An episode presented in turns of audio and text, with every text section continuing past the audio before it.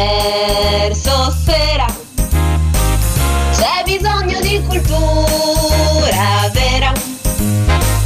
Dalle Alpi agli Appennini, per i grandi ed i piccini, quanta ne sa pagliettini, pagliettini, Buonasera caro Marco. Buonasera caro Luca. Allora, cantante dimenticata, anzi una cantante femmina, Sì. questa sera di chi ci parli? Oggi parliamo di Marinella. Lei si Marinella, chiama quella Mar- della canzone. Eh, No, quasi, quasi, quasi. Lei si chiama. Ma sai che non hai detto una cavolata? Poi ci arriviamo. Ah, comunque. ok, hai pensato- Lei si chiama all'anagrafe Marinella Bulzamini, nata a Bologna il 17 ottobre 1952, quindi oggi ha 71 anni, quasi Mhm. 71 anni.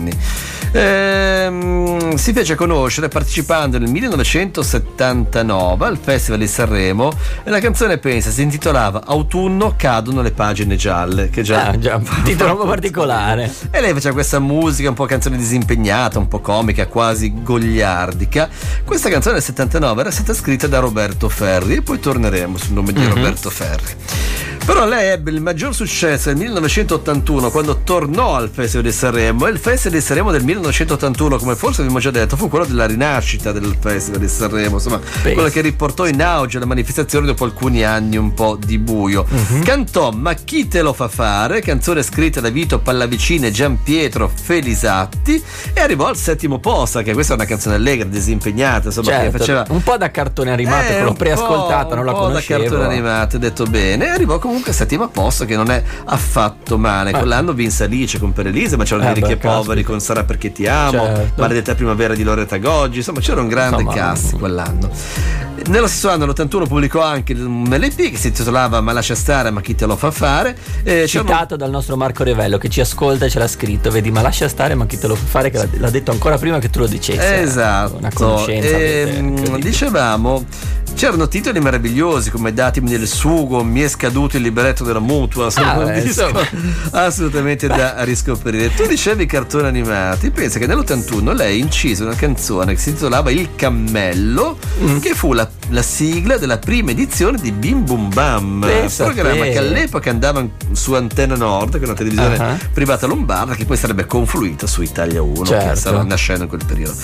Poi lei fece ancora alcune cose, il suo ultimo 45 giri nel 1985 intitolato Canzone d'amore, poi di fatto si ritirò eh, dalle scene. Abbiamo detto che eh, nella canzone che portò a Sanremo nel 79 era stata scritta da Roberto Ferri. Mhm. E io ho scoperto due cose. Una che Roberto Ferri era suo marito, Ecco. Cosa che ignoravo, e due, una cosa che mi ha molto rattrissato, che Roberto Ferri è scomparso il 12 dicembre del 2022, quindi un paio di da mesi poco. fa. Eh, è un nome che magari non è conosciutissimo al grande pubblico, ma lui è stato comunque un cantautore, è un autore di canzoni molto apprezzato, ha lavorato eh, con eh, tantissimi artisti importanti. Penso che nell'83 era uno degli autori di Sarà quel che sarà, la canzone con la quale Tiziana Rivale vinse il Festival di Sanremo Certo. quell'anno.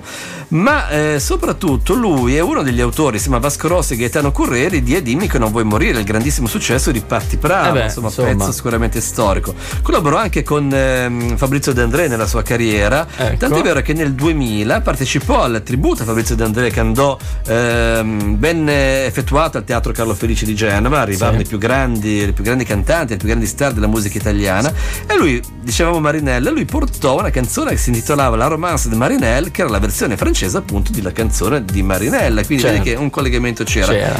Poi lui negli anni seguenti partecipò anche a due tour con Franco Battiato, prendono in concerti Mhm. e fra l'altro qualche anno fa il nome di Roberto Ferri balzò di nuovo agli onori della cronaca per lui rilasciò un'intervista in cui disse fuori dai denti che Franco Battiato era molto malato, che non, non- non riconosceva più le persone, di Ah, fatto, ecco. creò molte polemiche perché tanti giudicarono queste interviste inopportune, insomma, Ah, per ovvie ragioni, ma certo. in ogni caso si parlò di Roberto Ferri in quell'occasione.